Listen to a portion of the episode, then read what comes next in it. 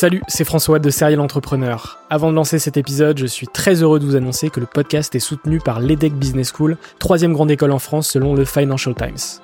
L'entrepreneuriat se démarre très souvent à l'école, et vous le savez, nombreux et nombreux sont les entrepreneurs qui ont créé leur premier projet pendant leurs études. L'ambition de l'EDEC, c'est de former ces étudiants entrepreneurs à avoir un impact positif sur le monde au travers de leurs projets. L'école a ainsi intégré l'impératif de responsabilité globale dans sa stratégie, tant au niveau de ses incubateurs que de ses cours et de ses initiatives académiques. Au sein de ses campus de Lille, Nice, Paris à Station F ou encore à Berkeley en Californie, elle accompagne les startups grâce à sa méthode unique d'entrepreneuriat Responsible Entrepreneurship by Design. Une approche innovante permettant d'intégrer les enjeux économiques, sociétaux et environnementaux au cœur de leur modèle de développement et ce, dès leur création. L'objectif de l'EDEC, faire émerger un nouveau modèle de startup adaptable à tout projet qui intègre pleinement les enjeux de responsabilité. Chaque année, ce sont ainsi plus de 70 nouvelles startups qui intègrent ces incubateurs. Si vous souhaitez en savoir plus, n'hésitez pas à vous rendre sur www.edec.edu. Je vous souhaite une excellente écoute et vous dis à très vite.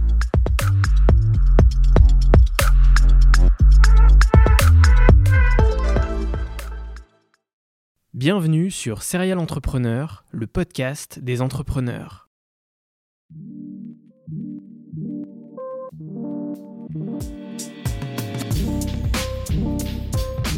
Je m'appelle François Allais et depuis 2017, je vais à la rencontre des entrepreneurs qui m'inspirent.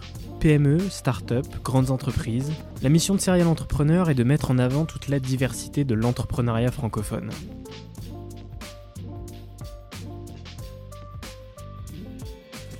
Bonjour à toutes et à tous, j'espère que vous allez bien. Pour ce 112e épisode, je reçois Alex Raffetin, cofondateur de Père et Fiche, les restaurants street food de burger au poisson, et de Brain Lab, une agence de stratégie marketing, de gestion de publicité et de création de contenu. Ava, Anthony et Alex se rencontrent à Nice pendant leurs études et se retrouvent autour de valeurs communes, le partage, l'amour du poisson et le respect des produits et de l'environnement. C'est lors d'une grillade de poissons entre amis qu'ils ont l'idée de créer et développer la première chaîne de restauration rapide de poissons, notamment en popularisant et réinventant le burger de poisson. Au menu de cet épisode, vous allez retrouver l'environnement dans lequel il a grandi, ses expériences marquantes de salariés, la création et le développement de Père et Fiche, leur stratégie de communication qui les a fait exploser sur TikTok et Instagram, le lancement de leur franchise et plein d'autres sujets croustillants, dont plusieurs exclus. L'épisode est disponible intégralement en vidéo sur YouTube. Prenez soin de vous et on se retrouve dans 7 jours pour un nouvel épisode.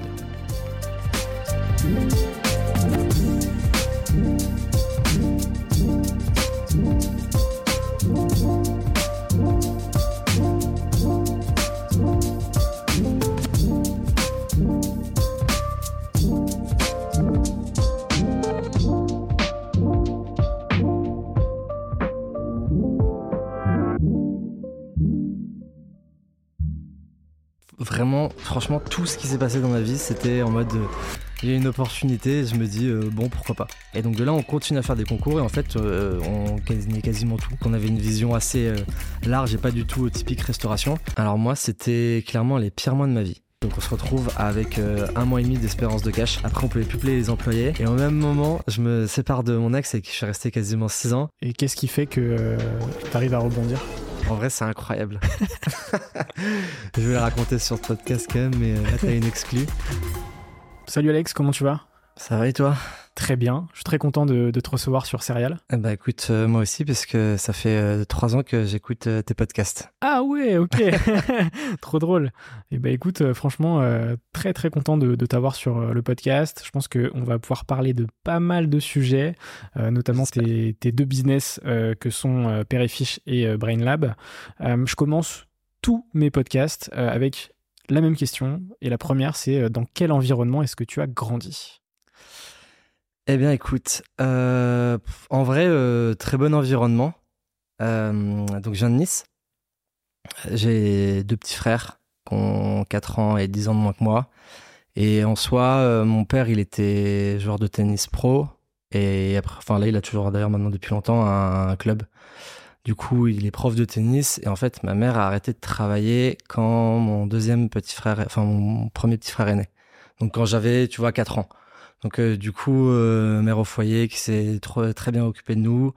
Euh, on manquait de rien, mais enfin, tu vois, ils m'ont vraiment éduqué, euh, je trouve, dans les bonnes conditions, dans le sens où euh, pas du tout pourri gâté. Un peu d'argent de poche, tu vois. Genre au lycée, j'avais 1 euro par jour. c'est pas une blague en plus. Pékin Express. Pékin Express. Et Pékin Express n'existait pas encore, je crois, au début. Et je disais à mes parents, là, c'est chaud, tu vois. Et, euh, et en fait, euh, bah, ils me disaient, voilà, si tu veux aller euh, t'amuser, faire le con et tout, tu vas travailler. Donc j'ai commencé à faire bah, beaucoup de jobs étudiants, tu vois, à, à 18 ans. Et 17-18 ans. Et ce que je trouve cool, parce que bah, du coup, vu que je fais plein de jobs de merde, je me suis vite rendu compte que j'avais envie un peu de me bouger, tu vois.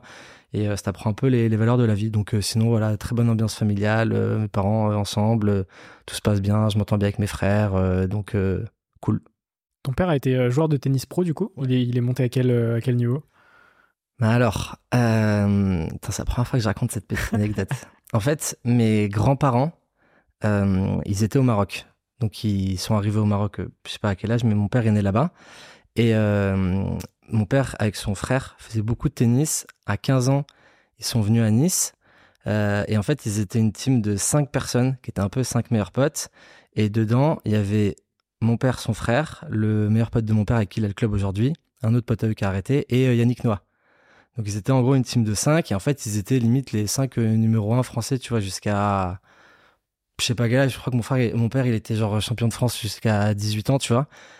Ils étaient euh, et en fait ils ont commencé à voyager un peu partout dans le monde et euh, mon père il est monté à 250 mondial, son frère il a fait 120 et euh, bah Yannick Noah euh, a fait a fait Yannick Noah et euh, voilà, il est et le il y en a un, je sais pas combien il est monté, et un autre qui avait arrêté un peu avant. Et donc du coup, en fait, ils avaient, euh, ils faisaient que voyager, tu vois, partout dans le monde euh, pour euh, pour bah, faire tous les tournois et tout, euh, jusqu'à euh, jusqu'à entre 25 et 30 ans, il a fait ça. Toi, est-ce que ça t'a donné envie de jouer au tennis? À un moment donné, de dire euh, Ben en fait, si, oui, le- le parce que tu vois, euh, dans moi, je suis un peu l'exclusion de la famille, c'est-à-dire que j'ai beaucoup joué, j'en ai fait 10 ans quand même, mais j'étais le premier à arrêter. Et après, j'ai fait, euh, en fait, je me suis mis à faire de la danse après. C'était vraiment le truc pour le coup sur lequel j'avais une vraie passion. Et tu vois, dans ma dans ma famille, tout le monde a fait du tennis. Ma mère jouait au tennis, mes deux frères, ils sont montés à, il y en a un qui est monté à négatif, l'autre qui, enfin, tu vois, qu'il était parti, mon, mon, mon frère qui a 26 ans là, il était parti en Floride pendant trois ans, euh, parce qu'il avait une bourse, pour jouer au tennis et tout, tu vois. Euh, le petit, pareil, il est monté quasiment à zéro à 19, je crois qu'il est monté à 2,6 à 19 ans, tu vois. C'est quand même des bons niveaux. Et mon parrain, il est prof de tennis. euh, bref, c'est, c'est une famille très, très tennis. Ok, super. Euh, toi, comment ça se passe, tes, tes études? Est-ce que, euh, est-ce que tu, le, tu le vis bien? Est-ce que ça se passe bien? Co- Comment est-ce que tu le, tu le vis? Ben, euh, j'avais des bonnes notes. Tu sais, j'étais les profils un peu euh, maths, tu vois, euh, très logique, raisonnement, catastrophe en orthographe et en français. Et euh, j'avais des bonnes notes en soi, tu vois. Enfin, en fait, je faisais, tu vois, j'ai des facilités, ça me saoulait. Et, donc, du coup, je faisais un peu le, minimum pour avoir, tu vois, entre collège de R13-14, lycée, je sais pas, je suis parti en S et là, c'était vraiment chaud. Donc, j'ai failli redoubler la seconde, première terminale, galère. J'ai eu le bac. Et après, je suis allé à l'UT. Et en fait, à partir de là, les cours étaient un peu plus intéressants. Mais tu vois, le problème du collège-lycée, c'est que ça m'intéressait pas, quoi, tu vois. Et je pense que si j'avais été intéressé dès le début, bah, j'aurais, je me serais vachement investi. Parce que comme tout, quand tu fais des trucs que, que tu kiffes, euh, bah, du coup, automatiquement, euh, t'es plus impliqué dedans, quoi. comme, euh, comme beaucoup de gens, je pense, tu vois, le, fait de, au collège-lycée de- d'aborder plein de trucs très généralistes, euh, enfin, tu vois, sans avoir de sujet particulier, en fait, il n'y a rien qui t'intéresse. Et Ouais. Du coup, à ce moment-là, tu dis, euh, Bah, en fait, le truc qui, que je trouve fou, c'est que hum, on, te cherche jamais à comprendre ce que tu as envie de faire plus tard, tu vois. On te dit t'as des bonnes notes, va en S, va en prépa. Mais tu vois, quand je suis arrivé à l'IUT, il y avait des, hum, des, des gens qui étaient de STG, je sais plus que ça comment ça s'appelle maintenant, mais qui avaient des, beaucoup, des profils beaucoup plus euh, axés, tu vois, business, commerce et tout. Et je me disais, mais en fait, c'est stylé ce qu'ils ont fait. Alors que moi, quand j'étais au lycée, c'était en mode, ben, tu fais S, ES, et après, si t'es nul, tu vas en STG, tu vois. Et en fait, c'est comme tout après le bac, genre, euh, franchement, moi, j'ai commencé à chercher euh, ce que je voulais vraiment faire à partir de bac plus 3, tu vois. On t'apprend pas les métiers, les secteurs, les industries, euh, c'est quand même hyper compliqué, quoi, tu vois. C'est un vrai problème aujourd'hui. c'est clair, Il y a quelque chose à résoudre. de ouf. Il y a toute l'éducation à revoir, mais ça, on en parlera dans un, autre podcast. Euh, c'est quoi ton premier rapport au, au taf Euh, le, le premier job que tu as euh, Je sais que tu as fait pas mal de jobs étudiants. Ouais, j'ai, bah, au début, je bossais un peu avec mon père au club. Donc, en vrai, en mode cours de tennis, tu vois, pour les petits et tout. Franchement, c'était cool. C'était bien. Et après, en fait, j'ai bougé à. Je fais deux ans d'IUT. Et à ce moment-là, en fait, depuis 17 ans, je faisais beaucoup de danse. Genre, j'étais 10 à 15 heures par semaine. Hmm. C'était vraiment un truc, je m'étais dit, vas-y, je vais faire danseur, tu vois. Je finis l'IUT, je parle pas un mot d'anglais parce que bah j'ai été trop con, tu vois, au collège et tout. Je me disais, ça sert à rien. Et donc, en fait, j'étais vraiment, vraiment euh, nul de chez nul. Je me dis, vas-y, je bouge à Londres pour apprendre l'anglais. Donc, j'arrête les cours un an. Et en fait, je faisais de la danse là-bas aussi beaucoup. Genre, j'étais quasiment trois heures par jour. Et à côté de ça, je faisais des jobs euh, en intérim dans de l'hôtellerie de luxe. Et là, vraiment, j'ai fait des trucs de merde. genre, euh, des trucs horribles en costard et tout, euh, avec mon meilleur pote qui avait bougé avec moi. Euh, on avait été pris dans un bar. Avant de faire l'intérim, on était pris dans un bar à cocktail. C'était des gars, tu vois, qui avaient une des plus grosses boîtes de Londres. Donc, tu vois, le truc très chic, avec une bonne clientèle et tout. Et en fait, nous, on faisait n'importe quoi. Genre, on parlait pas anglais. Donc, il m'avait dit, toi, tu fais juste runner. Mon pote, il avait voulu encaisser une table d'un des patrons. Parce que le mec lui avait dit, c'est un patron, tu, tu l'encaisses pas. Il avait dit yes, mais il avait pas compris. Du coup, il commençait à embrouiller le patron en mode, tu pars pas sans payer et tout. en fait, on était devenus un peu les larbins, mais tout le monde nous aimait bien. Et moi, un soir, pour te dire, ça, c'était vraiment la pire soirée de ma vie. Il pleuvait de ouf. Et ils avaient pas de balai. Et il m'avait donné des rouleaux de PQ. Et il me disait, quand les gens rentrent, tu frottes comme ça derrière pour pas que le resto soit trempé. Et ça, je pense que niveau job, c'était une de mes pires soirées, tu vois. Ouais, tu m'étonnes. Et après, bah, beaucoup d'hôtellerie, de restauration, euh, des trucs, des jobs, euh, des jobs étudiants, quoi. Donc, euh, même si ça bossait dur, et des fois c'était cool, et des fois c'était l'enfer, quoi. Qu'est-ce que tu fais après, après tes études? Je sais que tu as d'abord des expériences de, en tant que salarié. Ouais, je fais, hum, du coup, je fais un an à Londres. Là, je me dis, euh, j'ai plus de thunes. Euh, c'est la merde. Je reviens en France. Je me dis, je reprends les études. Je fais une licence 3 dans une université anglaise. Et après, je rentre à Schema, donc école de commerce. Je fais M1, césure, M2. Et, euh, et en fait, tout est allé assez vite parce que j'ai fait mon premier stage de césure chez Kiabi en chef de produit. Rien à voir. Je me suis très vite rendu compte que j'étais parti sur la mauvaise direction. Et en fait, à partir de ce moment-là, j'avais déjà commencé à beaucoup me renseigner et tout. Et en fait, j'ai appelé tout le monde, tous les gens que je connaissais, les potes de mon père, les, gens plus vieux en mode, tu fais quoi dans la vie? Euh, Pourquoi tu fais ça? Est-ce que t'aimes et tout? Et en fait, petit à petit, je me suis dit, bon, bah, lui, cool, lui, pas cool, etc. Et en fait, j'avais un pote qui avait 50 plus, qui avait participé à l'ouverture des bureaux LinkedIn à Paris, 2013, qui était un profil, euh, tu vois, smart, mais branleur.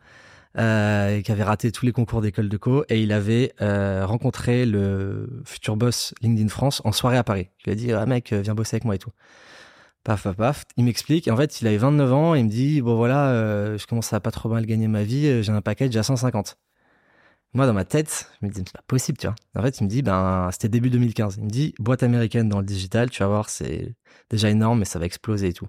À partir de ce moment-là j'ai réussi à trouver une césure chez Yahoo. Je fais ma césure gros plan de licenciement, énormément qui partent. Et du coup, quand j'étais en M2 après, bah, où j'ai commencé à développer euh, ma première boîte, bah, j'ai tous mes managers, enfin beaucoup qui m'ont rappelé pour des jobs. Snapchat, Spotify, euh, Yahoo qui m'a proposé un gros truc. Et en fait, à partir de ce moment-là, je me suis dit, bah vas-y, euh, je vais faire les deux d'un coup. Histoire de vraiment, Histoire de mettre tous Histoire les... de, voilà. Ouais, histoire de vraiment faire n'importe quoi, je fais les deux d'un coup. Et donc, ben, on attaque père et fiche à Paris pour euh, ben, commencer à développer la, la boîte, pour chercher à ouvrir le premier restaurant. Et moi, en parallèle, j'avais mon CDI chez euh, Yahoo, qui après s'est fait racheter par Verizon. Donc, on avait fusionné avec euh, AOL et Microsoft. Donc, j'étais sur la régie comme ça pendant deux ans et demi. Et c'était cool. Ouais, t'as kiffé? Tu Ouais. retiens quoi de, de tes expériences de, en tant que salarié? Bah, j'ai trop kiffé. J'ai trop kiffé. J'ai pas du tout le discours que beaucoup d'entrepreneurs ont en mode euh, bah j'ai pas envie d'avoir de patron et tout. Moi déjà j'ai pris mon CDI en juin 2017. J'ai déjà beaucoup de liberté. Euh, tu vois euh, niveau euh, géographie et tout. Enfin je pouvais beaucoup télétravailler déjà à l'époque. J'ai un portefeuille client en fait. Fallait que je fasse mes objectifs. Et derrière mes patrons ils me laissaient un peu tranquille. J'avais des boss c'était des tueurs. Genre des mecs vraiment connus sur le marché. Moi N plus 2 qui était le boss Europe de Yahoo. Euh, maintenant c'est le boss de Taboola euh, France il me disait Alex, t'aimes bien sortir, tu devrais me faire plus de notes de frais en soirée avec tes clients, tu vois. C'était le truc sur lequel il me prenait le plus la tête, tu vois. Donc en fait, et en plus, j'ai vraiment, enfin, tu vois, tout ce qui est marketing et tout, digital, et j'adorais euh, l'univers et j'étais vraiment passionné. Donc, euh, je m'inspirais beaucoup, j'essayais de m'instruire au maximum, de rencontrer beaucoup de gens. Et on avait une ambiance, j'avais une trop bonne team, tu vois, euh, on est tous euh, toujours potes, on s'entend super bien. Donc en fait, quand t'es dans des conditions comme ça, j'allais au en fait, j'avais la même sensation quand j'allais au travail le matin que comme quand là je travaille pour mes boîtes, tu vois, j'étais là en mode putain, je vais kiffer ma journée quoi. Et donc en vrai trop cool. Et après c'est juste qu'on a fusionné avec les Microsoft et tout, et euh, t'avais beaucoup plus de profils, tu vois, un peu planqués, euh, qui gagnent beaucoup d'argent sans rien faire. euh, et moi ça me rendait fou parce que bon, ça me rendait fou quoi. Et à partir de ce moment-là, j'ai commencé à me dire mais non mais c'est pas possible. Et euh, du coup il y a eu un plan de licenciement qui s'est mis sur la boîte. Moi je me suis mis dedans et je suis parti Ok, je suis, je suis sans regret. Ouais, no regrets. je suis complètement aligné euh, avec euh, ce que tu as dit sur euh, le, fait d'avoir une XP de, en tant que salarié. Il y a eu beaucoup de- d'entrepreneurs dans le podcast qui justement ont eu cette XP et qui a été hyper importante pour la suite. Euh, moi, tu vois, pareil, j'ai aussi été salarié avant de, de me lancer. T'avais fait combien de temps toi en salarié J'ai fait deux ans et demi Ah bah comme moi. tu vois. Euh, et, et je ne me serais pas lancé euh, sans ça, tu vois. Clairement, euh, je pense que c'était hyper important. Et, et je pense que c'est important de le rappeler sur des podcasts euh, reliés à l'entrepreneuriat que, effectivement, la rat race, etc., c'est c'est souvent, ouais non non. souvent En fait en- encore une fois c'est qu'est-ce que t'as vraiment envie de faire, tu vois, et dans quoi t'es épanoui? Si t'as un mec qui a envie de travailler dans une banque privée et que c'est un- une brute en ça te finance, fait kiffer. bah fais-le, tu vois. Mais c'est juste que l'entrepreneuriat est un peu sur survalorisé actuellement et les gens voient que la face cool et Ouais. Pas Que euh, les- que les paillettes. Ouais exactement. et c'est quand même beaucoup beaucoup plus dur d'être euh, entrepreneur que, que salarié dans 99% des cas quand même, tu vois. c'est clair. Et donc, là, on se retrouve euh, en 2018, 2019, 2019. Ouais. Euh, tu lances Père et Fiche ouais, fin avec 2018. deux associés, Ouais. Anthony et Ava. Exactement. Est-ce que tu peux me... Alors, je sais que vous êtes euh, potes à la base. Comment est-ce que ça se passe, euh, le moment où vous vous dites, on va monter euh, cette chaîne euh, de street food spécialisée dans les burgers de poisson Bah, euh, on était en cours à Schema, projet scolaire. on bosse dessus et vraiment, franchement, tout ce qui s'est passé dans ma vie, c'était en mode, il y a une opportunité, je me dis bon, pourquoi pas, tu vois. Donc et, et genre j'avais vraiment rien qui était calculé et à chaque fois, bah tu vois là, on fait le projet. On a notre évaluation, on a la note, boum, c'est fini. Notre directeur de master nous dit faites des concours. Bon, pourquoi pas. Boum, on fait des concours, on commence à les gagner. Et là, beaucoup euh, d'opportunités. Euh, challenge, en fait, qui nous appelle pour euh, faire un article sur les 100 startups pour investir. C'était en 2017. À l'époque, on était toujours en cours. On n'a toujours pas testé les produits. On savait même pas ce qu'on allait faire. Et de là, en fait, on commence à recevoir plein de demandes d'investisseurs. Euh, T'avais Steve Burgraff de Big Fernand qui nous appelle, qu'on avait rencontré. Le directeur marketing SNCF, directeur logistique France de Lego. Enfin, et d'un coup, tu vois, pour nous, on était étudiants, on se dit, putain, mais c'est énorme, quoi.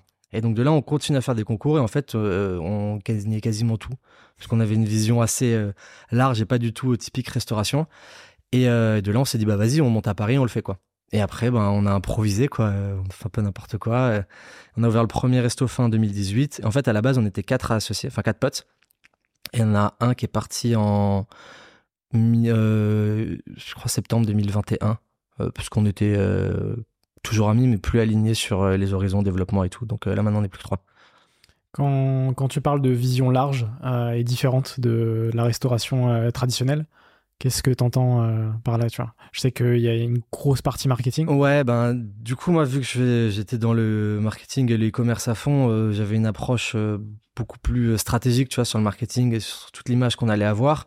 Et à côté de ça, on était déjà, tu vois, en mode on va se répartir les, les rôles. T'auras un profil hyper opérationnel, t'auras un profil euh, financier, euh, légal, comment on protège notre marque dès le début, comment on imagine un plan de développement. Donc en fait, on n'arrivait pas avec, on veut ouvrir un restaurant, on disait, on va créer un truc très gros, tu vois. Et du coup, bah, vu que le produit n'existait pas et qu'on arrivait bien à le vendre, bah, les gens, ça les excitait, quoi, tu vois. Donc, du coup, par rapport à là, ils disaient, OK, bah, là, ce, projet-là, il y a du potentiel et c'est ça qui nous permettait de, de gagner, quoi. Et en plus, on connaissait quand même plutôt bien nos sujets chacun. Qu'est-ce qui s'est passé entre le moment où euh, vous avez eu l'idée à l'ouverture du premier resto? Beaucoup de choses. En Beaucoup résumé, tu vois. Euh, bon, euh, tous les trucs à la con, business plan, Ouais. etc. Après, les deux gros chantiers, c'était trouver les financements et trouver le local. Et en plus de ça, on n'était pas de la restauration, on sortait d'études et tout. Donc les deux grosses galères, c'était comment on- nous on réunit l'apport, euh, on trouve des, des gens qui nous donnent un peu d'argent, on fait des concours et tout, on a le prêt à la banque et à côté de ça, comment on trouve un, un local. Et ça a été vraiment les, enfin n'importe qui ouvre un resto demain, ça va être les deux grosses deux grosses problématiques parce que nous, tu vois, il nous a coûté quand même un peu plus d'un demi million le premier resto, donc c'est une, une petite somme euh, à sortir quoi. Comment ça se passe justement euh, l'ouverture de, de, ce restaurant, aussi bien d'un point de vue business, mais aussi d'un point de vue humain. Tu vois, même vous êtes dans quel état d'esprit à 4 à ce moment-là? Comment, comment est-ce que ça se passe? Alors moi, c'était clairement les pires mois de ma vie. parce que quand on a ouvert, j'étais encore en CDI. Donc en fait, je faisais. J'allais vers 8h, 8h30 à, mon, à mon job. Je partais à 18h30. Après, je faisais 19h, 23h30 le temps qu'on ferme au resto. Toute la semaine. Le samedi, on faisait 8h, 23h30 au resto.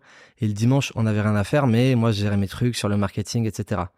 Donc, je suis passé d'un truc où je me suis pris une charge de travail monstrueuse. En plus, moi, la restauration, ça me plaît pas. Donc, euh, je l'ai toujours dit à mes associés. C'est pour ça que je suis, au bout de 4 mois, je suis sorti totalement de l'opérationnel. Et, euh, et donc, en fait, je faisais des trucs qui me plaisaient pas. J'avais une quantité de travail genre c'était même plus enfin tu vois honnêtement c'était inhumain quoi. Et euh, je vais avec mon ex euh, péter des plombs parce que je peux comprendre hein, parce que j'étais devenu un légume quoi genre j'avais vraiment plus le temps pour rien. Euh, donc en fait je fais comme ça quatre mois. Après sur les deux mois d'après j'ai un peu calmé. Et après j'ai dit ok vas-y je sors totalement. Et en vrai au début franchement ça se passait bien entre nous mais voilà, il y a des petites tensions et tout, mais c'est normal en fait, parce mm. que hum, moi, mes associés qui avaient pas le CDI, bah, ils vivaient pareil dans le resto, quoi. C'est juste qu'ils étaient dans le resto quand moi j'étais à mon boulot, mais euh, franchement, c'était euh, c'était compliqué. Puis c'est vrai que quand tu dis, euh, moi, j'aimais pas du tout la restauration, euh, l'associé, ton associé qui a le plus de d'affinité avec ça, c'est Anthony. C'est Anthony et Ava surtout. Et Ava aussi. Ouais, les deux en vrai. Qui eux ont, ont, une XP euh, là-dessus et même un, héritage culturel aussi. Ouais. Euh, relié, à tout ça. On avait tous bossé beaucoup en restauration et après, tu vois, moi en étudiant, j'ai fait beaucoup de jobs en serveur, en hôtellerie et tout, donc je connaissais le truc. En fait, moi, ce qui me plaît pas sur la restauration, c'est que euh, ben t'as des horaires et c'est bête, mais j'aime pas avoir des horaires parce que des fois au restaurant, tu vois, il y a personne, mais t'es là. Et j'avais l'impression de perdre mon temps, tu vois. Tandis que je préfère me manger, euh, je sais pas, un dimanche où j'ai 15 heures de travail, je fais tout, et puis après je suis plus tranquille dans la semaine. Tu vois, quand, toi tu bosses, tu sais que tu bosses quand tu veux, tu gères ton temps, tu fais tes trucs et tout. Et là, en fait, c'était pas mon, tu sais, un peu le conditionnement de mon, de mon corps qui était relié à ma charge de travail, mais c'était, tu dois conditionner ton corps à rentrer dans ces, dans ces horaires, dans ces créneaux-là. En fait, des fois, j'avais rien à faire. Et donc, euh, moi, j'ai des gens qui me disaient, ah putain, c'est bien, euh, t'es là, mais t'as rien à faire. Je dis, ouais, mais je perds du temps, tu vois. Tu vois, genre, je me disais, mais je pourrais être en train de faire d'autres choses et tout. J'avais plein de, plein de taf, euh, que ce soit pour mon CDI ou le truc sur marketing. Et je me disais, mais c'est relou, quoi. Puis après, en fait, pour avoir fait beaucoup de jobs physiques, moi, aujourd'hui, ce qui me plaît, c'est de travailler avec mon cerveau plus qu'avec mes mains, quoi, tu vois. Et ça, encore une fois, ça dépend des personnes. Mon associé Ava, elle est totalement, enfin, beaucoup plus l'inverse, tu vois, beaucoup plus terrain opérationnel. Et donc, tant mieux, parce qu'on se complète, tu vois. Ouais, exactement. Il y a une vraie complémentarité. Ouais, franchement, ouais, aujourd'hui, on est hyper complémentaires tous. Et aujourd'hui, ça se passe euh, très très bien entre euh, nous trois. Euh, du coup, premier mois très difficile. Quatre premiers mois. Quatre premiers mois. Très très difficile. Qui, j'imagine, ont, ont, paru beaucoup plus. Ouais. ah, c'était chaud. En vrai, c'était horrible. Et du coup, après ces quatre mois, tu sors de l'opérationnel? Ouais, en fait, les mois 5, mois 6, je réduis par deux mes heures. Et moi, fin du mois 6, je leur dis écoutez, les gars, euh, faites-moi confiance. Je vais beaucoup plus bombarder sur le marketing et tout. Je vais faire des trucs cool. Mais moi, je sors totalement de ça parce qu'en vrai, ça me saoule. Et honnêtement, j'ai l'impression de perdre mon temps. C'est pas ma valeur ajoutée. On est quatre. Pas besoin d'être quatre patrons dans un resto. Donc, euh, donc voilà. Donc c'est à ce moment-là que euh, tu te dis on va bombarder sur les réseaux sociaux. On avait déjà, euh, honnêtement, on avait déjà à l'ouverture euh, bien bien bombardé, mais en fait je me dis je vais avoir du temps pour me creuser l'esprit et pour pouvoir, pouvoir aller encore encore beaucoup plus loin dans, dans, la réflexion quoi. Les deux plus gros canaux de communication du coup pour Père et Fiche, c'est TikTok et Instagram. Comment est-ce que tu as mis en place toute cette stratégie bah, euh, vu que je faisais beaucoup d'e-commerce et quand on en, a, pas parlé, mais j'ai fait beaucoup de dropshipping aussi à un moment donné en parallèle, histoire d'avoir encore moins de temps pour moi. Euh, j'avais la vision sur tout ce qui se faisait en e-commerce qui est beaucoup plus en avance que les business physiques. Donc, euh, du coup, ben, les réseaux sociaux, les stratégies publicitaires, l'influence, qui aujourd'hui est quand même un peu plus saturée, mais à l'époque, c'était un boulevard. Donc, en fait, j'ai réappliqué tout ça à Père et Fiche. Et le truc que j'ai fait un peu on va dire sans faire exprès, c'est que hum, j'ai direct associé la marque à une aventure euh, de potes qui se lance, pas du tout une entreprise, ce qui est un peu aujourd'hui le truc de personal branding, building public et tout. Et on avait une page Facebook un an et demi avant l'ouverture d'un resto, ce qui est quand même euh, beaucoup. En fait, sachant qu'en plus on ouvrait un resto, quoi. Tu vois, on n'était pas en train d'ouvrir un truc qui va changer le monde. Compte Insta six mois avant l'ouverture, ce qui fait que quand on a ouvert, on avait déjà 8000 personnes Facebook et 4000 sur Insta. Donc il y avait déjà une petite communauté. Et dès qu'on a ouvert, j'ai bombardé d'influenceurs. On en avait 40 par mois qui venaient. Euh, plus ben, de la pub qui tournait de tous les côtés, plus bah, grosse stratégie de contenu qui était beaucoup plus orientée photo à l'époque.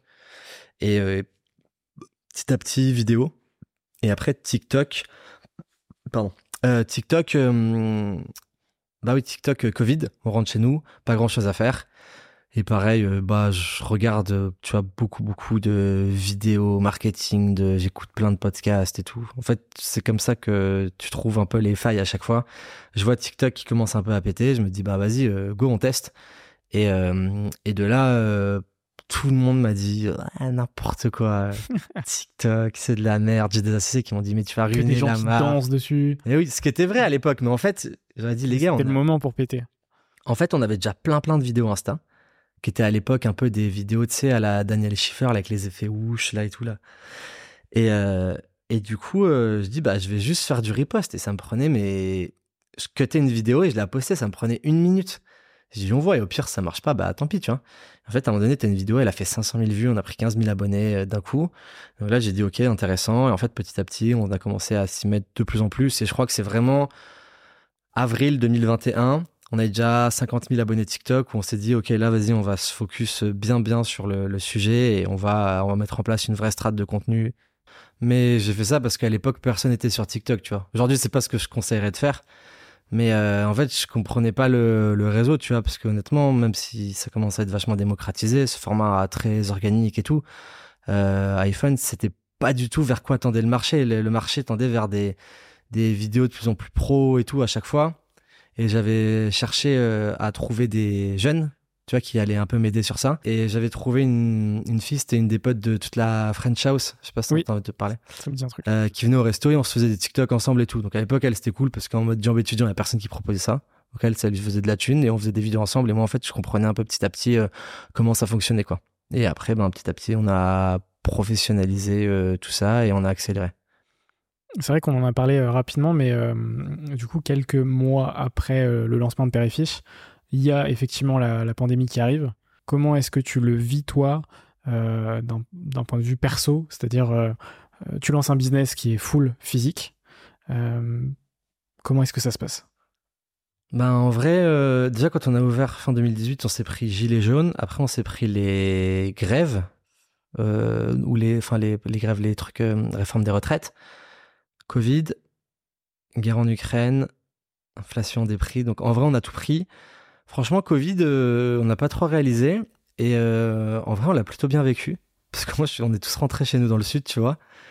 Et on était là, bon, on va voir, tu vois. Et euh, en fait, quand on a réouvert, nous, on fonctionnait en livraison et à emporter.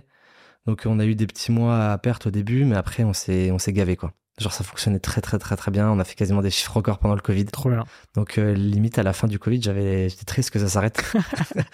que tout revienne à la normale. Mais non, franchement, je pense qu'on réalisait, personne réalisait ce qui se passait, donc on n'avait même pas ce truc de, de, stress et tout. Tu vois, on avait, on avait pris un PGE qui euh, nous a quand même bien endetté aujourd'hui, qu'on rembourse maintenant, mais euh, qui nous a permis d'amortir le truc. Et, euh, et ben, franchement, on était dans l'adaptation de ouf, quand on sait pas. parce qu'en plus, ça a duré combien de temps au final Un mois et demi Ouais. Enfin, avec déjà, déjà, ils disent c'était quoi C'était deux semaines le premier confinement. Après, ça prolonge et tout. Après, ils en avaient remis un en novembre ou un couvre-feu, je sais plus. Et en fait, on était là en mode, euh, bah, on essayait de survivre, quoi. Tu vois, on se disait, mais putain, c'est incroyable. Après, c'est clair que sur la food et, notamment sur, euh, sur de la street food, je pense que ça a boosté, tu vois, les, les livraisons et aussi le lancement de Dark Kitchen, etc. Enfin, tous ces business qui sont uniquement focalisés sur de la livraison. Euh, et je pense que ça, ça a vraiment créé un vrai boost. Vous, ça, va, ça vous a pas donné envie potentiellement de lancer des Dark Kitchen euh, On en a ouvert une qu'on a fermée au bout de deux semaines. Vas-y, euh, raconte-moi ça. Bon, bah, écoute, en, fait, l'avantage pendant le Covid, c'est que toutes les marques qui étaient, on va dire, un peu cool sur les réseaux, jeunes, euh, qui était déjà bien digitalisé, bah, avait déjà toute une communauté qui était hyper connectée, donc euh, tu pouvais rentrer en contact beaucoup plus facilement et, et leur euh, livrer tes produits. Donc en fait, c'était l'avantage de toutes les jeunes marques qui sont aujourd'hui un peu montées par des profils, tu vois, euh, écoles de commerce comme nous, tu vois, qui sont pas purement de la restauration.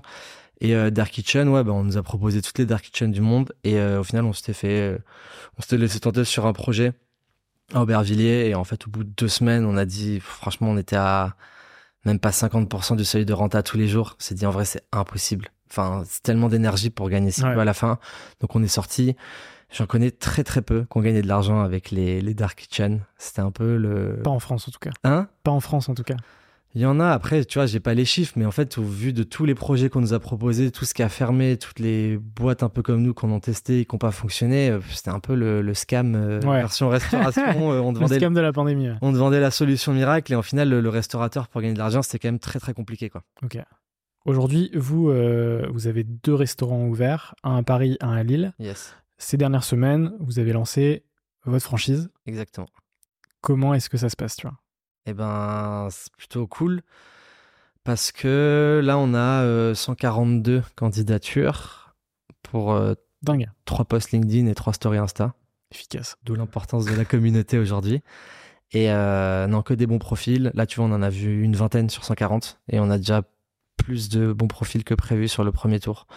Donc, honnêtement, très cool, beaucoup de demandes. Nous, on est prêt là à débiter puisqu'on a bien, bien, bien tout préparé pendant plus d'un an et demi. Écoute, on va voir. Hein. C'est tout, tout repose sur les trois premiers franchisés euh, qui, si sont, si ça fonctionne bien et qui sont rentables, il n'y a pas de raison. Normalement, ça va être euh, assez exponentiel. S'il fonctionne pas, ça va être assez exponentiel vers le bas, quoi. ok, donc l'idée c'est vraiment de tester avec trois premiers franchisés puis de voir si ça fonctionne. Et ouais, bah, là on a un gros plan de développement. Après, encore une fois, euh, ben faut y aller progressivement. Euh, depuis le début, on a fait bon déjà beaucoup d'erreurs en se lançant et tout forcément, mais on n'y est pas allé comme des bourrins, contrairement à beaucoup beaucoup de personnes de la restauration ou beaucoup d'enseignes qui tiennent pas à 5 ans, voire même maintenant à 2-3 ans, qui vendent de la franchise de tous les côtés.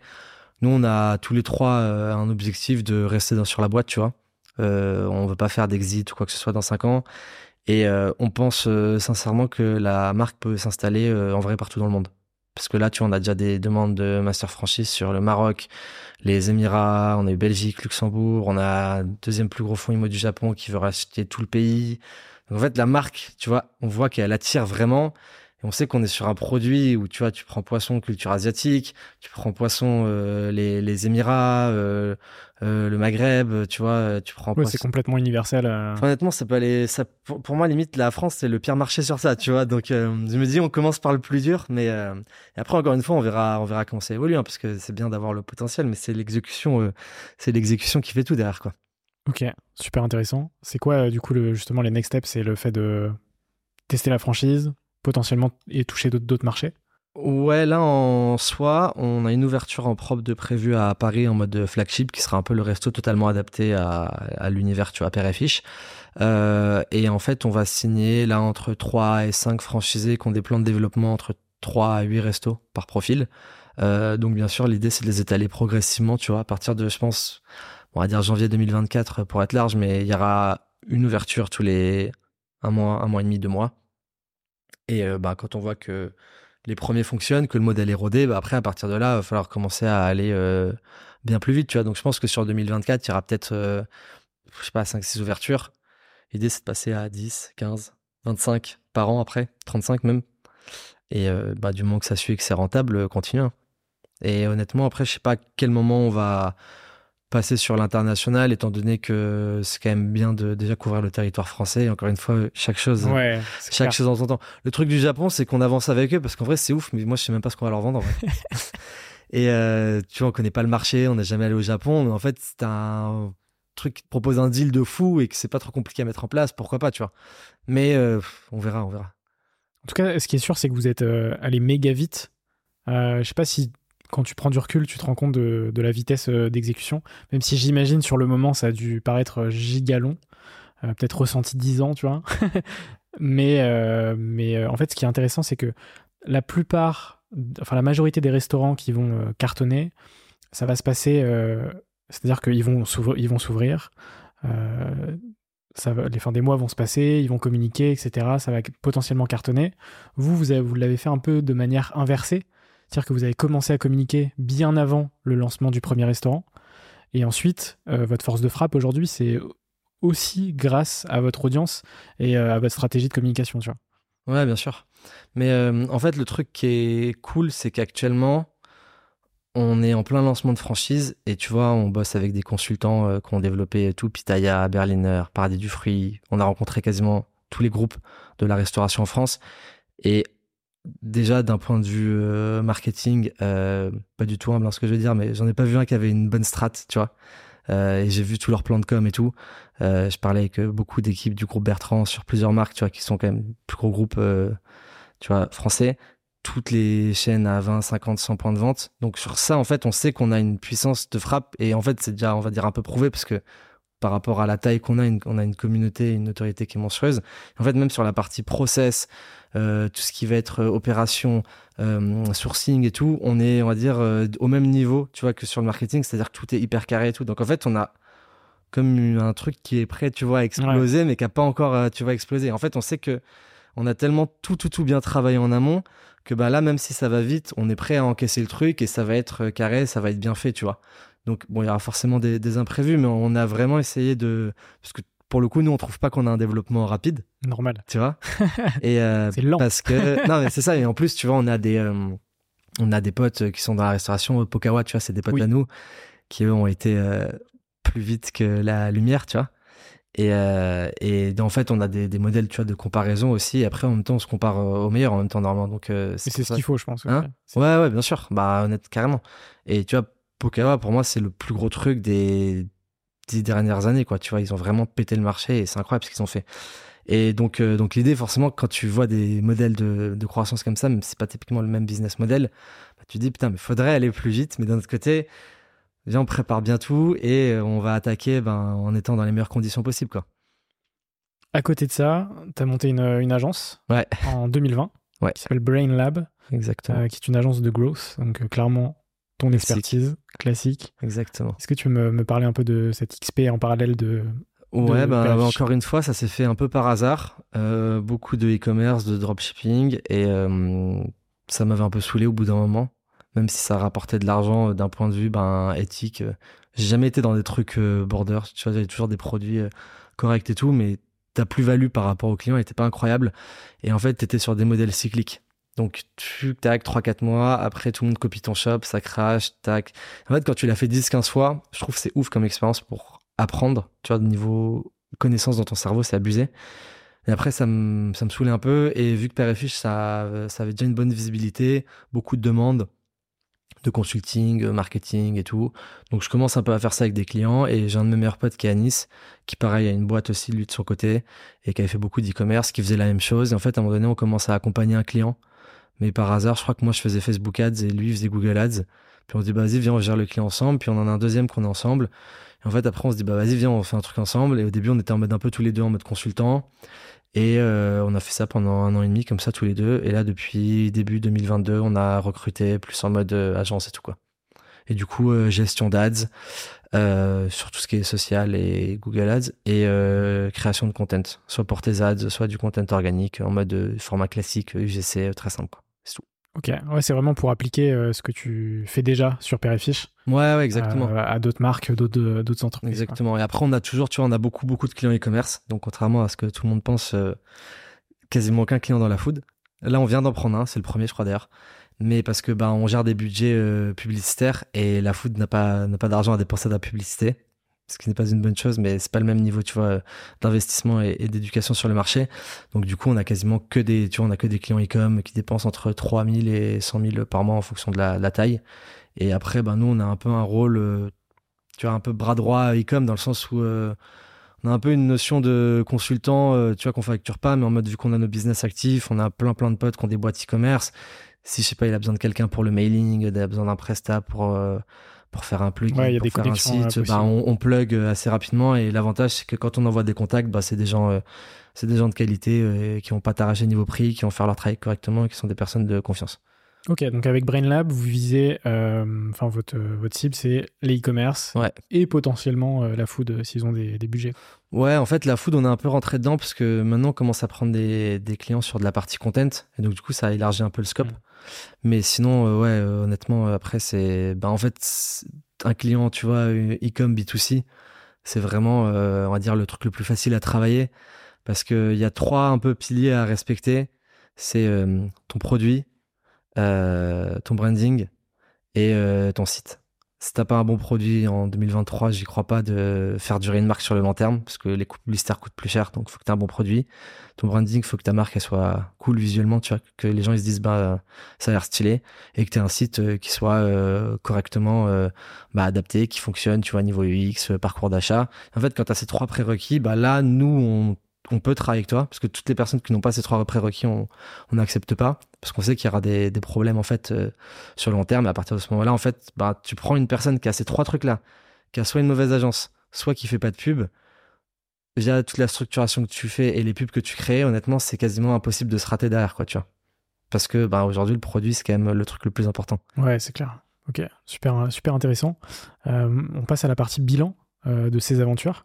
Et ma première question, Peut-être que tu la, connais déjà. C'est quoi le moment le plus difficile de, ton aventure? Je l'avais oublié celle-là.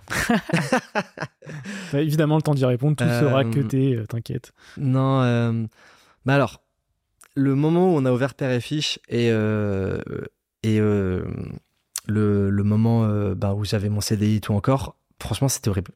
C'était horrible, mais c'était horrible d'une façon fatigante, tu vois. Donc c'était, j'avais pas d'énergie, mais euh, l'aventure était stimulante. Je pense qu'après vraiment le pire moment, euh, c'était pas longtemps là, c'était genre, euh, tu vois, Q4 2022, donc sur la période novembre. Là, c'était chaud. en fait, je me suis tout pris d'un coup dans le sens où on avait fait beaucoup beaucoup de cash avec mon associé sur BrainLab, parce que bon, un modèle agence, ça rapporte du cash, tu vois. Donc on a recruté un peu comme des débiles. Donc en fait, euh, ben les, mauvais choix, tu sais, sur au bout de quelques mois, tu commences à les voir. Donc on se retrouve à avoir une pas de, enfin moins de croissance de CA, beaucoup de masse salariale, des beaucoup de brouhaha, tu vois, des, employés qui te parlent et tout pour rien. En fait, on perd du temps de tous les côtés, on patine dans le vent. Donc on commence à un peu à être en mode putain faut, tirer tu vois la sonnette d'alarme. En parallèle sur Père et Fiche, euh, on avait un prêt qu'on devait enclencher à la BPI qui traîne, qui traîne, qui traîne. Et en fait, on se fait euh, refoule par la BPI alors que c'était pas du tout prévu. Donc, on se retrouve avec euh, un mois et demi d'espérance de cash. Après, on pouvait plus les employés. Et au même moment, je me sépare de mon ex et je suis resté quasiment six ans. Euh, où bah, du coup, on coupe les ponts total et tout. Donc, en fait, je me retrouve avec mes deux business sur le point de faire faillite. Je suis plus avec ma meuf et je me dis, ok, là, là, je me dis, là, c'est chaud, là. Là, tu as une cascade de. Bah, là, je me dis, euh, ouais, en vrai, euh, là, ça fait mal, tu vois. Donc, ça, ça arrive fin 2022. Donc, il y, a quelques semaines, finalement, il y a quelques mois. Ouais, car c'était euh, fin octobre, début novembre 2022. Tu vois, donc il n'y a pas longtemps. Et qu'est-ce qui fait que tu arrives à rebondir? Eh ben, écoute, en vrai, c'est incroyable. je vais le raconter sur ce podcast, quand même, mais là, t'as une exclue. Euh, en fait, j'ai, euh, je regarde grave de trucs sur tout ce qui est cerveau et tout. Tu vois, je fais beaucoup de développement personnel, de respiration et tout. Plein de trucs comme ça. Et euh, j'ai une pote qui me parle d'une sorte de chaman qui, qui a vu deux copines à elle et qui ça lui a changé la vie. Et encore une fois, je dis, bah vas-y, ouais, pourquoi pas, tu vois. Genre, je réfléchis pas du tout. Et en fait, euh, bah en fait du coup euh, c'est une personne euh, c'est une personne qui travaille avec de avec de la MD ou des champis. Et c'est de la psychothérapie sous psychédélique. Je vais la voir et je dis bah vas-y ouais on teste. Et je prends pas du tout de drogue tu vois. J'ai dû en prendre deux trois fois dans ma vie avant quand j'étais jeune mais c'est pas du tout un truc que je kiffe. Et en fait bah du coup euh, j'ai fait une sorte de c'était en trois sessions mais j'ai fait une sorte de voyage sous MD en mode séance de psy et c'était totalement ouf et euh, du coup, j'ai revoyagé dans toute ma vie et j'ai eu un regard vachement différent sur euh, plein de choses. Et à partir de ce moment-là, tu vois, ça fait genre 4-5 euh, mois maintenant que j'y suis allé. Et, et, en fait, ça a vachement changé ma, ma notion des, choses, ma perception de l'environnement. Tu vois, comme sur par exemple Père et Fiche, bah, il y a toujours cette frustration de se dire putain, mais on aurait pu aller plus vite, on pourrait faire plus, tu vois. Et beaucoup plus être dans le moment présent, apprécier ce que tu as fait, ce que tu as bien fait et euh, bah plus profiter de, des choses simples de la vie. C'est un peu cliché dit comme ça, mais tu sais quand je pense que tu as eu des moments toi aussi euh, un peu chaud et c'est vachement compliqué de sortir euh, la tête la tête du guidon, tu vois sur ça. Et, et, de prendre du recul sur la situation et juste de bah, d'apprécier tout ce que tu vis actuellement et de voir encore bah, qu'est-ce que dans tout ce que tu fais, tu vois, est-ce qu'il y a des trucs que t'aimes pas faire et que tu pourrais cutter, tu vois? Parce que nous, s'il y avait beaucoup de choses que j'ai fait un peu pour le la pas la pas du gain, tu vois, en mode des clients qu'on avait pris qui nous saoulaient mais qui nous rapportaient de l'argent, tu vois. C'est normal au, de, au, début, tu vois. De... Ouais, de ouf. Et en fait, petit à petit, j'ai coupé, on va dire, euh, toutes mes, mes branches euh, négatives pour être dans un truc, euh, bah, dans un climat hyper cool, hyper vertueux et faire en sorte que bah, je sois vachement aligné avec tout ce que je fais et, et, que, et que je kiffe, quoi, tu vois? Ok. Et euh, donc voilà. Mais incroyable. Et tu vois, c'est pas la première fois qu'on parle de ce genre d'XP euh, dans, ah ouais? dans, le podcast. Mais non, putain, j'en ai écouté beaucoup. J'en ai discuté avec Maxime Barbier en septembre dernier, euh, ex Minute Buzz, ouais. euh, qui maintenant monte une startup à Lisbonne. Euh, et, et, lui, pareil, m'a raconté ses expériences et que ça l'a complètement transcendé, tu vois. Ah non, mais honnêtement, c'est abusé. Et genre, tu vois, je t'es vraiment pas. Enfin, je suis pas le profil anti-drogue et tout. Si tu veux en prendre, je m'en fous, tu vois. Mais moi, c'est pas du tout un truc qui me plaît. Et en fait, le fait d'en prendre là, d'un point de vue euh, plus, euh, tu vois, scientifique un peu, en fait, je me rappelle de tout. Et c'est comme, euh, tu sais, si tu prends, je sais pas, si tu prends de, quand tu bois beaucoup, tu sors un peu de ton esprit parce que le lendemain, tu te rappelles pas tout, tu vois. Tandis que là, en fait, tu rentres au plus profond de ton esprit. Et moi, c'était totalement ouf parce que j'avais une intention principale à définir. Et tu vois, bon, la meuf, on a parlé et tout en amont, elle me posait des questions pendant deux heures, et elle m'a dit, en vrai, ça va, tu vois, elle m'a dit, tu vas très bien. En fait, moi, je lui avais dit, vu que je fais beaucoup, beaucoup de choses d'un coup, j'aimerais bien plus réussir à reconnecter avec moi-même et profiter du moment présent. Et donc, en fait, au moment où j'ai pris le truc et tout, au bout d'une demi-heure, ça part, et en fait, c'est parti, genre vraiment d'un coup, très, très fort. Et pendant 15 secondes, t'as une sensation un peu désagréable, et je me rappelle, genre, j'ai la sensation, mais c'est abusé, c'est que c'est comme si j'avais un raz de marée sais qu'en fait, comme si tu prends une, une montée d'eau, mais version énergie, et quand c'est arrivé à mon cerveau, les gens vont me prendre pour un fou. quand c'est arrivé à mon cerveau, ça a pété d'un coup, et en fait, à partir de ce moment-là, c'est comme si tout, tous les trucs douloureux que j'avais eu dans ma vie avaient disparu, mais genre en un claquement de doigts, que ce soit des blessures musculaires, des décès, des peines de corps, des embrouilles, des situations de stress, et en fait, genre, j'étais dans un état de détente totale, et ce qui est fou, c'est que maintenant, tu vois, je me fais, euh, pas tous les jours, mais j'essaye quasiment 4-5 fois par semaine. Je me pose, tu vois, dans la journée, 10 minutes dans le canapé comme ça, et genre, je m'allonge. Et je prends le temps de bien respirer. Et en fait, j'arrive à me remettre dans un état de détente. Pas bien évidemment aussi puissant, mais tu vois, genre bien au-delà de ce que j'arrivais à faire avant, tu vois. en fait, quand je fais ça 10 minutes dans la journée, je sors de ce truc et genre, je me dis, putain, mais tu sais, c'est comme si tu rechargeais tes batteries de ouf. Et du coup, en fait, depuis que j'ai fait ça, je, je suis d'accord avec toi, j'en ai parlé avec beaucoup de potes qui ont des boîtes aussi. Et il y en a plein qui l'ont fait. Ouais, je pense que c'est encore. Euh, je pense que je vais créer un groupe un peu, euh, sous-marin. Euh. Il y en a beaucoup qui aiment pas, pas en parler. Ouais. ouais, non, mais c'est sûr. autre question bilan. on a parlé du moment le plus difficile. Et là, j'aimerais connaître le moment le plus marquant pour toi sur l'aventure Périfiche.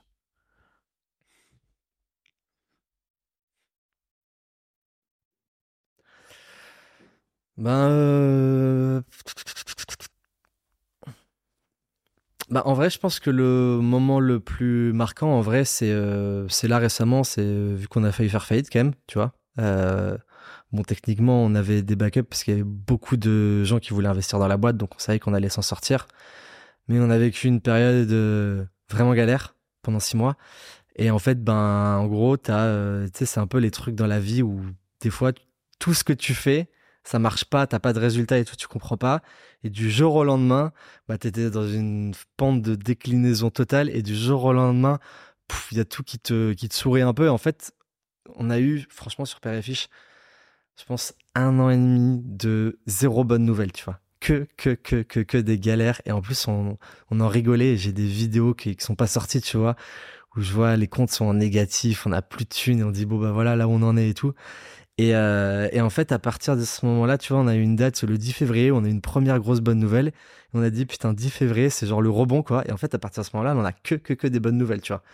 Et euh, je pense que c'est ça le plus marquant, c'est que, tu vois, on est passé dans une phase, on était vraiment down, où des fois même on se disait, putain, on arrête ou quoi. Tu vois, tellement c'était euh, compliqué euh, euh, mentalement et pour nous. Et, et, en fait, à partir de ce moment-là, bah là, depuis, ça fait un mois et demi, deux mois, où bah il y a tout qui se passe super bien, énormément d'opportunités et tout. Donc, euh, je pense que c'est la première fois où on est là en mode putain, le, vrai regain, tu vois, d'énergie. Euh, et euh, on sent que ça peut partir ben, très très haut, quoi. Puis d'un côté, il y a eu ce switch, mais de l'autre, vous avez aussi eu la capacité à tenir le coup sur cette période, tu vois, parce que potentiellement vous auriez pu vous dire, ok, euh, je sais pas, on, trouve un financement, enfin, on, vend potentiellement le projet, enfin, il y avait plein de solutions alternatives, et au final, vous avez quand même euh, gardé le cap, Bah ouais, exactement. En fait, tu vois, on est trois associés, et Anthony, du coup, qui, était celui qui avait l'idée à la base, ce qui est ouf, c'est que, tu sais, il était toujours hyper, hyper, hyper, hyper optimiste. Et euh, c'est vraiment, tu vois, sa force parce que je pense que s'il n'avait pas été là aujourd'hui, tu vois, on serait pas encore tous là. Euh, parce que c'est lui, euh, tu vois, au moment où le, bateau il était en train de couler, c'était vraiment le capitaine du navire en mode personne bouge quoi. Et tu vois, nous avec Ava, il y a des fois on était en mode putain mais vas-y on va on va arrêter quoi, tu vois. Et en fait le matin tu travailles, tu dis non mais je peux pas arrêter maintenant parce que c'est trop gros ce qui peut se passer. Et après l'avantage c'est que ça se passait bien quand même entre nous, tu vois. Donc on s'est retrouvé, tu vois, à, à bah, un peu dans la même galère mais tu vois, là, on a eu des galères, genre, euh, on s'était coupé les salaires pendant six mois. Euh, enfin, tu vois, c'était des trucs vraiment relous. Et en fait, à la fin, on s'est tapé des barres en mode putain, mais on est en train de. T'as ton niveau de vie, moi, il était comme ça. D'un coup, il a, il a baissé, là, il remonte. Enfin, tu sais, c'est vraiment le montagne russe. Et vu qu'on était un peu tous dans la même merde, ben, on se disait, enfin, on le prenait vraiment à la rigolade, tu vois, alors que c'était pas drôle. Hein. Mais euh, et je pense que c'est ça qui nous a vachement aidé à y tenir, vu qu'en plus on était, euh, ben, on s'entend bien, tu vois, parce que si tu entends plus et que t'es associé dans une situation comme ça, là, je pense que, je pense que c'est mort plus le fait d'entreprendre avec ses potes. C'est-à-dire que si le projet, tu vois, il y a, un problème, etc., ça peut aussi euh, euh, créer des conséquences sur euh, cette amitié aussi, tu vois. Ouais, non, mais carrément, carrément. Et pour le coup, bah, nous, tu vois, à la base, on était quatre, on n'est plus que trois. Donc, on a eu des désaccords et tout comme ça. Et ça arrive. Maintenant, moi, j'ai toujours entrepris avec mes potes et je pense que je le ferai toujours parce que quand tu entreprends tes personnes, ça devient ta famille, tes meilleurs potes, tes associés. Tu passes tellement de temps avec eux que bah, si c'est pas une personne avec qui j'ai vraiment envie de passer du temps, même sans parler business, franchement, c'est relou parce que ça te prend euh, les deux tiers de ta vie, limite, quoi, voire même plus, tu vois. Et moi, je sais que sur l'agence aussi, c'est un de mes meilleurs potes, euh, Axel. Et genre, à chaque fois qu'on en, enfin, tu vois, Axel, on s'est jamais embrouillé une fois, on avait même bande de potes, on fait les mêmes soirées, on part en vacances ensemble. Et franchement, c'est trop cool d'être dans des conditions comme ça parce que, en fait, ben, t'as jamais l'impression de travailler. On passe à l'avant-dernière partie du podcast sur les, rencontres, le mindset et, l'entrepreneuriat. Ma première question, c'est de, savoir, euh, c'est quoi le pire conseil qui t'a été donné, que tu as reçu Voilà, là, il y en a, y en a beaucoup, il y en a beaucoup, mais euh, j'ai, euh, j'étais à un événement un peu business il y a, il y a, attends, ouais, j'étais à un événement business il y a deux mois. Et il y a eu beaucoup d'entrepreneurs et de, de, gros entrepreneurs, tu vois, de gros profils. Donc c'était intéressant. Et en fait, tu avais un mec euh, qui était complètement bourré, euh, qui était un. Je sais même pas ce qu'il a fait dans sa vie parce qu'il était vraiment, euh, vraiment bourré, mais c'était une sorte de business angel qui avait monté des boîtes. Je pense qu'il a pas trop mal réussi. Mais tu vois, 35 ans, et en fait, il me dit ouais toi tu fais quoi et tout? Et donc je lui dis ben j'ai ça ça et il me dit ça te dit que je te, je te challenge un peu tu vois? Et je lui dis en vrai carrément parce que bah on a forcément à apprendre de, de tout le monde et en fait, euh, il commence à me dire que mon projet, c'est impossible que ça fasse ces chiffres-là, parce que le burger au poisson, tout le monde s'en fout, que je suis un mytho. Euh, mais tu vois, vraiment irrespectueux, mais il me faisait, bon, il me faisait un peu de la peine, tu vois.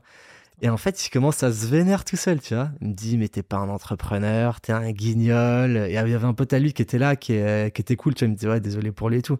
Et après, deux secondes, deux secondes après, le mec, il commence à nous parler de sa vie sentimentale. Bon, bref, tu vois, le gars, torturé, mais euh, en fait ça m'a en fait ça m'a fait rire moi parce qu'aujourd'hui tu vois je sais où j'en suis, mais ce mec-là était je pense le plus gros euh, bouffon que j'ai vu de toute ma vie. Parce qu'en fait je me suis dit c'est ouf de faire ça dans le sens où si il parle comme ça à une personne qui se lance, t'as vu au début quand tu te lances, tu sais pas vraiment euh, comment tu dois faire, qu'est-ce que tu dois faire, et est-ce que c'est une bonne idée? hein. Bah en fait c'est un, un, peu un briseur de rêve le mec, tu vois. C'est-à-dire que oui challenge-moi, dis-moi que peut-être là il y a des trucs à améliorer et tout, mais déjà en plus j'ai appris que le mec ne connaissait rien à la restauration. Euh, donc déjà les, les, gens qui les monsieur tu sais je sais tout, euh, je déteste. Et, euh, et, en fait, bah, moi, honnêtement, euh, je m'en fous de ce que tu me dis, mais si tu as le même discours avec tous les gens que tu rencontres comme ça, si tu as des personnes qui sont en lancement, bah, en fait, tu vas leur, faire perdre confiance en eux, tu vas les, démo, euh, les, les, démotiver, et je trouve ça, je trouve ça débile, tu vois. Enfin, je trouve c'est même pas que je trouve ça débile, c'est que je trouve ça catastrophique, quoi. Ouais, c'est, c'est ouf. C'est vraiment moi le truc qui me, qui me saoule le plus parce que c'est le plus gros problème actuellement, c'est que tu as plein de gens qui osent pas se lancer parce qu'ils ont peur, parce qu'ils n'ont pas confiance en eux. Et c'est vraiment ce truc de croyance limitante. Donc, euh, si t'as un mec qui a fait des choses dans sa vie qui vient de dire t'es une merde, bah automatiquement, euh, ça va te brider, quoi. Ouais, puis sur une première rencontre, euh, sans contexte, enfin, c'est. Ah non, mais c'était ça. incroyable. du coup, je me suis fait des petites Et notes et je me suis dit, je contacterai cette personne dans 10 ans et on verra. clair. Il m'a dit, Oh, il m'a dit et- ta, ta boîte ne pourra jamais marcher. Donc écoute, euh, Ça ça peut se passer avant 10 ans. hein, on verra, on verra. Je reviendrai vers cette personne Horizon euh, 3 ans, Je ferai une petite dédicace. carrément. Euh, on lui enverra cet extrait. Exactement.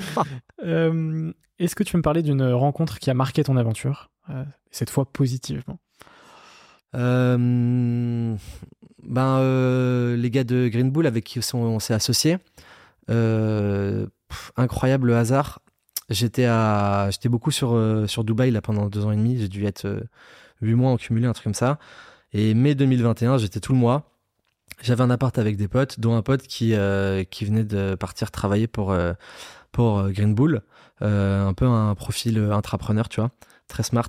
Euh, et euh, on avait l'appart ensemble et en fait, nous on était à la piscine et euh, mon pote avait euh, ben, un des boss de Green Bull qui s'appelle Benoît qui passe à l'appart.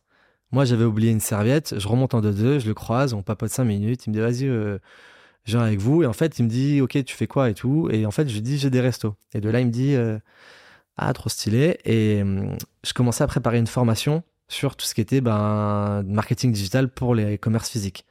Et il me dit, mais putain, ça fait trois ans que je cherche quel- quelqu'un pour faire ça, parce que du coup, bah, tu sais, euh, Green Bull, il y a Yann Darwin dedans, ils ont un gros, gros euh, Mhm. écosystème de formation. Et les gars sont à Nice et Dubaï, comme nous, on avait avec l'agence, tu vois. Ils ont genre 50 plus que nous. De là, on s'entend bien. Euh, on commence à se voir plusieurs fois, on se valide la formation, donc on s'associe sur la partie formation euh, que moi je fais avec eux. De là, ils me filent des. Après, vu qu'ils ont plusieurs business, ils nous filent des hum, certains, certaines de leurs activités qu'on gère nous avec l'agence avec BrainLab. Et en fait, après, bah, ils étaient déjà intéressés par Père et Fiche depuis un an et demi. Tu vois, ils nous en avaient parlé. Et euh, bah là, ça s'est fait, euh, fait un peu euh, en mode. bah, suite des discussions, on s'est mis d'accord et au final, on, a tous direct accroché sur le fait que ben fallait les faire rentrer eux et pas un fond ou quoi, parce que c'était des profils qui nous correspondaient quoi. Et du coup, on s'est associé avec eux sur Père et Fiche également. Et l'anecdote marrante, c'est que vous avez fait l'annonce le 1er avril. Ouais, putain. Il y a plein de gens qui. Personne qui a C'était un compris. poisson d'avril. Ouais, bah ça c'était mon idée. Et tu vois, on n'a pas toujours des bonnes idées même quand on fait du marketing. Je me suis dit Père et Fiche, poisson, poisson d'avril. Et en fait, euh, et en fait non, euh, ben euh, C'est-à-dire que tout le feed LinkedIn, le feed Insta, etc., il y avait que des poissons toute la journée.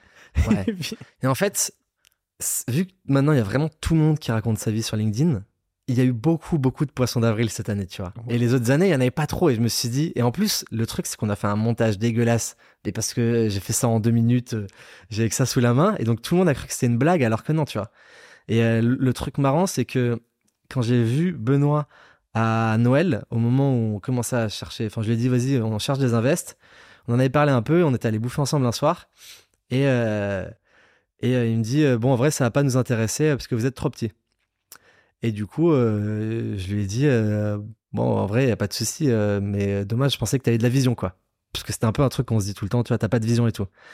En fait, il m'a dit, attends, attends, moi j'ai pas de vision. Il m'a dit, ok, donne les chiffres. Tac, tac, je lui dis, il fait, bon, vas-y, je te fais une proposition dans une semaine.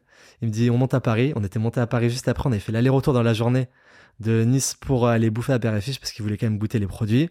Tac, dans le retour, il me dit, vas-y, c'est bon, je te fais une proposition. Et genre, ça c'est vraiment parti d'un petit pic, tu vois, alors qu'à la base, il était, enfin, il a dit, j'investis pas dedans, quoi, tu vois. et au final, ben, tout est validé. Ok, trop, trop cool. Écoute, euh, pour Ce n'est l'instant, pas un poisson d'avril. ce n'est pas, oui, je vais le répéter, j'ai dû le dire cinq fois déjà. ok, trop cool. Euh, dernière question pour cette partie avant de passer à la partie finale. Euh, Est-ce que tu peux me citer potentiellement deux, trois entrepreneurs qui euh, t'inspirent le plus aujourd'hui Hmm. Pas forcément des gens que tu connais, que tu as rencontrés, tu vois, c'est vraiment large. Ok, alors laisse-moi deux minutes de réflexion Ouais, parce que là, il y en a beaucoup. Toujours.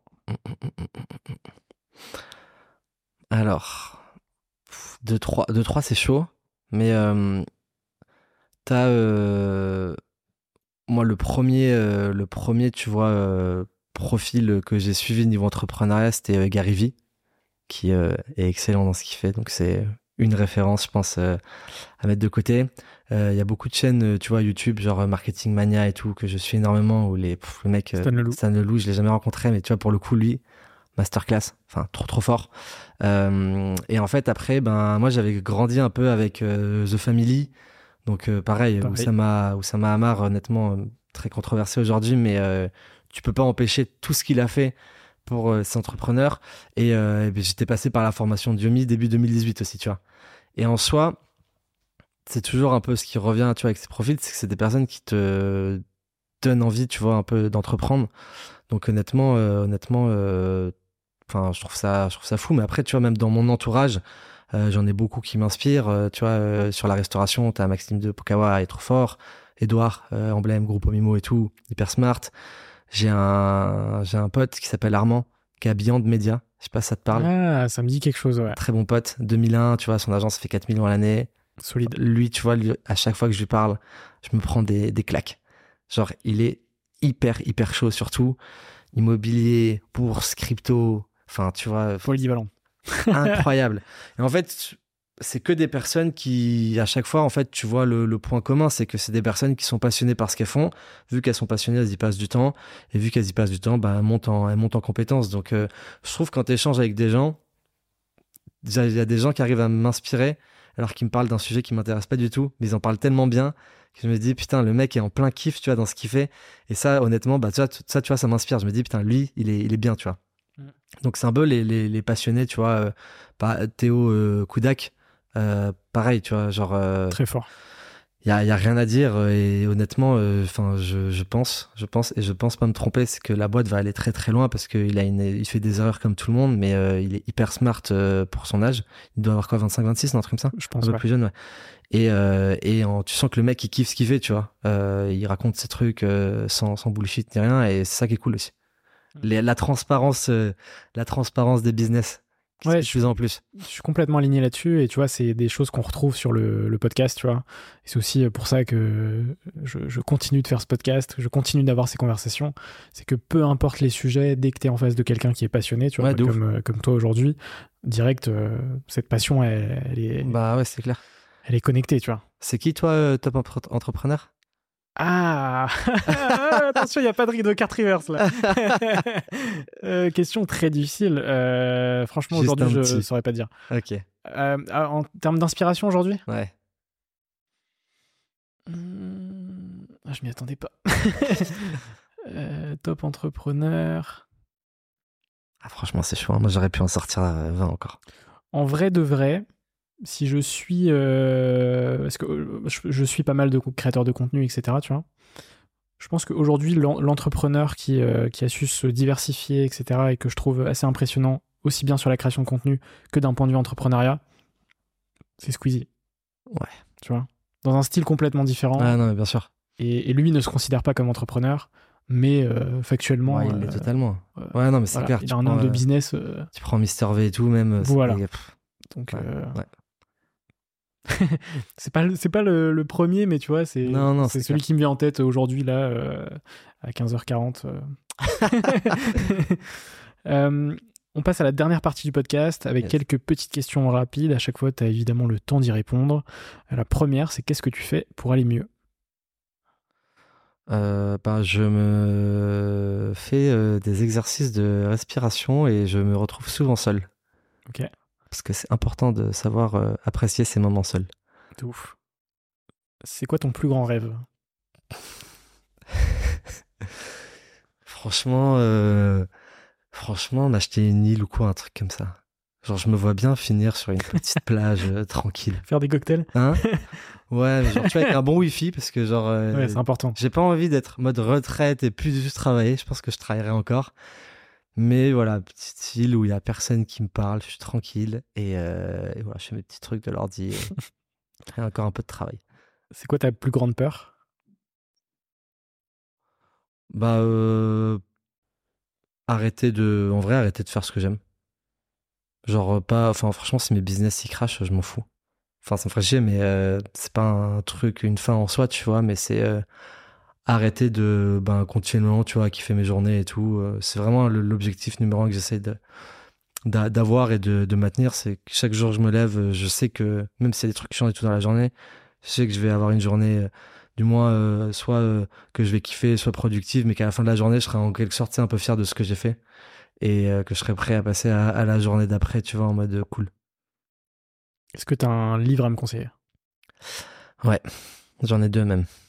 Vas-y top 2 masterclass Euh, pas de débat possible. Euh, L'effet cumulé. Ouais. Tu l'as lu, j'imagine? Non. Non. Ok. Incroyable. Pour bah, c'est euh, bah, sais, euh, le fait de mettre en place des habitudes qui, en étant 1% Ouais. meilleur chaque jour et tout. Franchement, il est monstrueux. Deuxième, la puissance du subconscient, qui est assez liée, bah, pareil, à tout ce qui est développement perso, cerveau, neurosciences, euh, le fait de la loi de l'attraction, euh, pensée positive attire le positif et tout, tu Ouais. vois. Mais euh, totalement ouf aussi. Moi, c'est vraiment les deux qui m'ont retourné le cerveau et qui m'a. Puissance du subconscient a changé ma vie quand même il y, a, il y a trois ans en vrai. Ok, bah, écoute, Donc, je vais faire une, une petite commande Amazon. Franchement, ouais, je t'encourage vraiment. Est-ce que tu as un film ou une série à me conseiller? Film, franchement, top film qui m'a marqué, moi, c'était euh, L'effet papillon. Euh, tu l'as vu? Ça, ça ressemble à l'e- à l'effet cumulé. Il n'y a que des effets, moi. Non, c'était putain, ça fait longtemps, mais je l'avais vu énormément de fois à, à l'époque. Euh, c'est euh, que le, le c'est un groupe de jeunes et en fait il y a un décès et en fait à chaque fois euh, la personne elle modifie la, un peu les dernières scènes de sa réalité et en fait ça montre que quoi qu'il arrive, ben il y a toujours des réalités différentes, enfin un futur différent qui, qui arrive, mais le- l'effet en soi est, Mm. est le même à la fin. Et le film était vraiment vraiment stylé. Ok, bah écoute, je, je note. Euh, si tu pouvais racheter n'importe quelle société sans limite financière, ce serait laquelle Bah, euh, en vrai, euh, Apple, je crois, hein, parce que c'est celle qui vaut le plus cher, il me semble, non? Ok, ouais, je, je pense, ouais. On est dans le top. Sans dire de- de- bah, de Dans hein. ce cas-là, euh, j'ai même pas besoin de la gérer en plus. non. Ouais, je récupère les dividendes à la fin de l'année, ça me va. Et tu revends, c'est parti. Et je paye plus mon Mac et mon iPhone. La dernière question que je pose sur chaque épisode, euh, c'est quoi pour toi un entrepreneur? Ben, pour moi, un entrepreneur, euh, ça va être quelqu'un euh, qui vit de sa passion euh, et qui en fait est épanoui, tu vois, dans ce qu'il fait. Et parce que je pense que l'entrepreneuriat c'est compliqué et que si tu fais ça juste pour l'argent sur le long terme, tu t'y retrouves pas. Donc, tu as juste à appliquer des choses qui te passionnent, que t'aimes. Ça va te permettre d'accumuler toute cette charge mentale et on va dire d'avoir un management, euh, état d'esprit, euh, développement de l'entreprise sain euh, sur le long terme. Bah écoute, ça va être les mots de la fin de cet échange. J'espère que ça t'a plu. Très cool. Moi, j'ai trouvé ça très cool. Euh, on mettra de toute façon tous les, tous tes liens en description. Et puis, on se retrouve très prochainement sur Serial Entrepreneur. Salut Alex. Trop cool, merci, ciao. Ciao.